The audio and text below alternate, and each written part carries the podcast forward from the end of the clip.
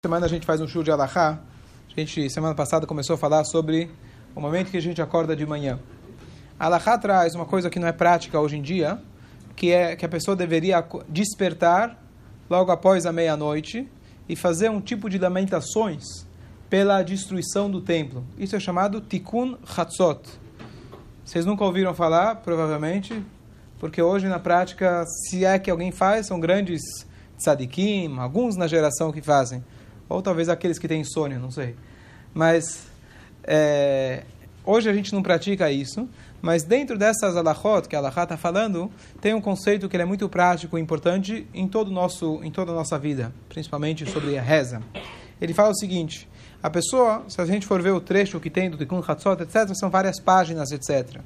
O que, que é melhor? A pessoa lê todas as páginas, sem a concentração adequada, porque ele precisa acabar tudo, ou é melhor que leia algumas páginas e ele possa colocar a concentração.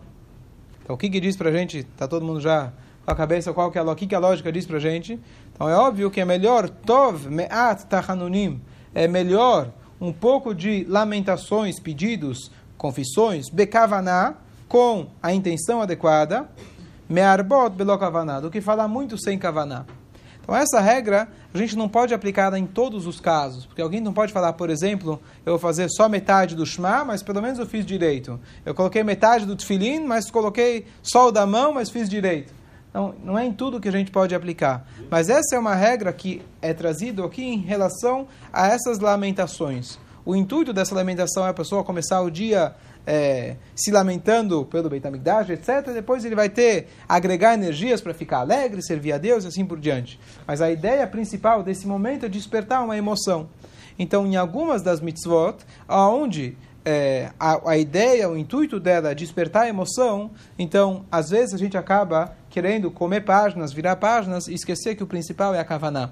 Então, isso eu sempre tento lembrar isso quando chega, por exemplo, na época de Slichot. Slichot, a época antes de Rosh Hashanah, Yom Kippur, etcétera, que a gente faz aquelas várias e várias e várias e várias páginas. São páginas que a gente não está acostumado a ler durante, durante o ano. É muita página, o Hazan vai rápido. Se fosse devagar, estaria... Renzo... Não, é muito rápido.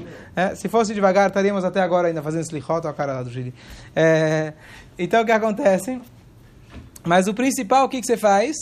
Então, muitas vezes a gente tenta, eu tento lembrar no shurim perto de, dessa ocasião, você fala, sabe o quê?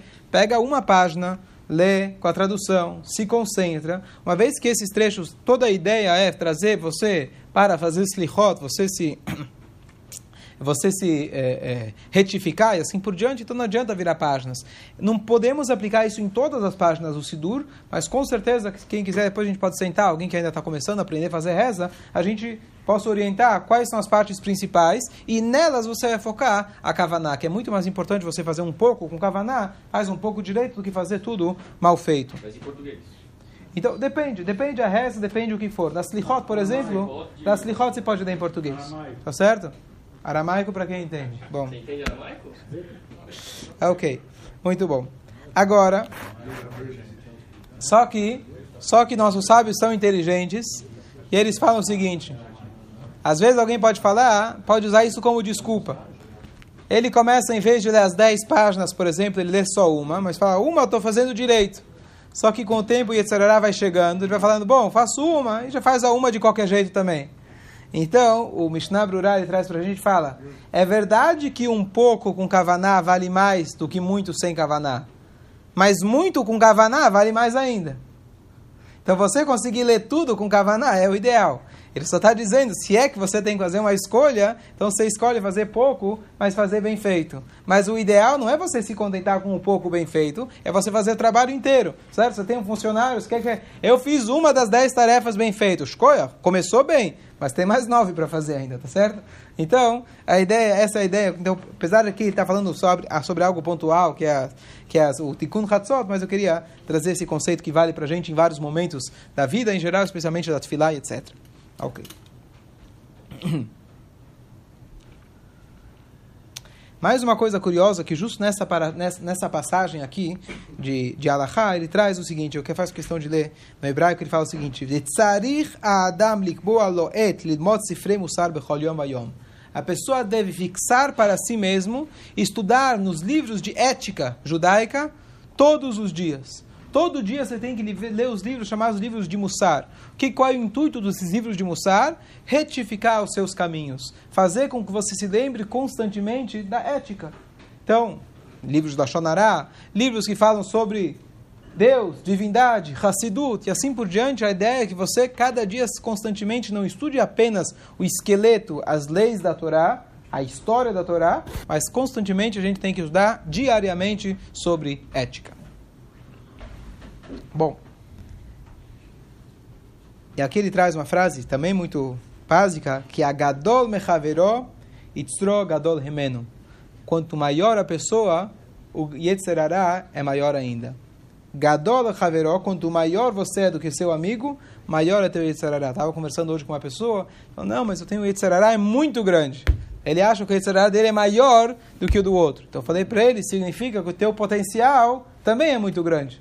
Então o que acontece? Todo mundo acha que a grama do vizinho é mais fácil. A Hashem, ele dá para a gente o livre-arbítrio e o jogo é igual. O jogo, cada um tem uma função, uma peça diferente no jogo, mas não acha que a vida do outro é mais fácil. O Yetzirara, ele foi feito proporcional ao teu potencial espiritual positivo. Então, quanto maior você é, maior o teu Yetzirara. E por isso, não adianta alguém chegar e falar, não, eu não preciso mais estudar ética, eu já sou uma pessoa mil por cento, já sou, né? Não adianta. Todo dia e dia você precisa estudar, dever Mussar. Bom, depois disso, indo para o próximo assunto, mudando de assunto, ele vai falar o seguinte. Nós lemos diariamente no Sidur, depois do Birkot HaShachar, as preces matinais, o que, às vezes, a pessoa começa a frequentar a sinagoga e não, tá, não percebe, na verdade, que tem umas vinte, trinta páginas do Sidur antes da página quarenta e dois. Além do Birkot HaShachar, tem umas vinte páginas lá que são o quê? Corbanot. Corbanot. Oh, os Corbanot. O que, que significa Corbanot? Não são vários trechos, cada um com um intuito diferente, mas parte deles é a lembrança dos Corbanot, sacrifícios que tinham no Beit HaMikdash. E hoje, que nós não temos os sacrifícios literalmente, a gente faz a leitura da descrição de como eles eram feitos e a gente faz uma reza a Deus. Por favor, aceite as minhas palavras como se fosse que nesse momento eu estou fazendo o korban tal. Essa, esse é o, o conceito do korbanot. Mas além disso, dependendo do Sidur, você tem vários acréscimos. Eu queria, queria trazer aqui algum, alguns deles. Número um, nós falamos o que é chamado parshat hakeidah. Diariamente nós lemos o sacrifício de Itzhak. Por que a gente leu o sacrifício de Itzhak? Então, basicamente, temos aqui a história do primeiro e segundo judeu, aonde eles estavam prontos para entregar a sua vida para Deus. Você vai começar teu dia, você quer começar o dia com essa lembrança. Mas depois ele traz uma coisa curiosa. Ele fala para você ler, o Bet Yosef, o autor do Sefaradim, ele fala para você ler diariamente os dez mandamentos. Alguém já viu a leitura dos dez mandamentos no início do Sidur? Não. Haber escreve, Bet Yosef escreve, não? Hã? Ele fala para você ler os dez mandamentos. Por que seria, por que, qual que é a ideia? Não preciso explicar, são dez mandamentos, tá certo? Vamos ler diariamente para lembrar. Mas o mais curioso é o seguinte, o Rema, que o comentarista, acho que Nazir, ele fala, o comentarista legislador, ele fala, isso de ler os dez mandamentos só é permitido você fazer sozinho. Você não deve ler os dez mandamentos em Minyan direta, diariamente. Por quê? Avalassur leomram betzibur, diz pra gente o Mishnah Berurah, mipnei akofrim, por causa dos hereges. Infelizmente, hoje, popularmente, as pessoas falam, pra mim, um fala, só serve o que está escrito na Torá. Sábios, sabe como é que é? Né? Cada um é sábio, eu também sou sábio. Hazu Shalom. Outros falam, só cumpre os dez mandamentos. Então, se você instituir que diariamente se lê os dez mandamentos, publicamente, vai criar essa noção de que, tudo bem, já estou tranquilo, os dez eu faço. Quando alguém fala que, eu faço, que ele faz os dez, eu pergunto, quais são eles? Ah, não matar, não roubar, que mais? Ah, acho que é isso, não, acreditar em Deus, amor ao próximo, né? Aí você fala, sabia que Shabbat é um deles? Ah, não, então nove. Aí você sabia que honrar os pais é outro? Oito. Aí você fala para ele, não é múltiplo, múltipla escolha os dez mandamentos, tá certo? Você vai lá, assina o que você quer fazer, todos eles têm que fazer. Então, justamente por essa ideia, não se deve ler eles em Tzibur. Então, só, de novo, eu trouxe isso, trouxe essa ideia para a gente, é, que infelizmente muita gente acha, os dez mandamentos, dez mandamentos, eles são importantíssimos, por isso que Deus decidiu comunicar eles diretamente ao povo. Mas, ao mesmo tempo, eles não são menos, não, desculpa, não são, as outras mitzvot não são menos importantes, e por isso os hachamim tomaram cuidado de não se, não se ler eles, pelo menos publicamente, na, nas preces matinais, por um lado é importante lembrar eles por eles serem básicos, chaves, etcétera. Mas ao mesmo tempo, mas ao mesmo tempo é, tem que tomar, os hachamim já tomaram esse cuidado.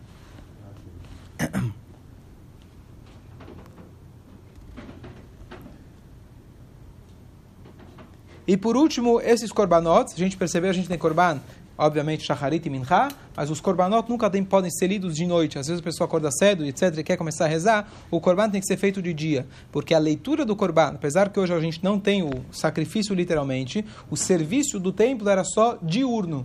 Então, se a gente vai hoje fazer uma leitura do que era feito na época do Beit HaMikdash, tem que ser da mesma, dentro das mesmas condições, e por isso o korbanot é só feito de dia. Então, só para lembrar, antes da página é, é, é, um, um, cento e cinquenta e três, que a gente vê o Minchá de tarde, ou quarenta e dois, que a gente começa de manhã, tem aí várias páginas que devem ser lidas diariamente, que elas são para a gente lembrar, e em vez do sacrifício, literalmente, a gente faz essa leitura diária. Se Deus quiser, a gente continua na próxima oportunidade.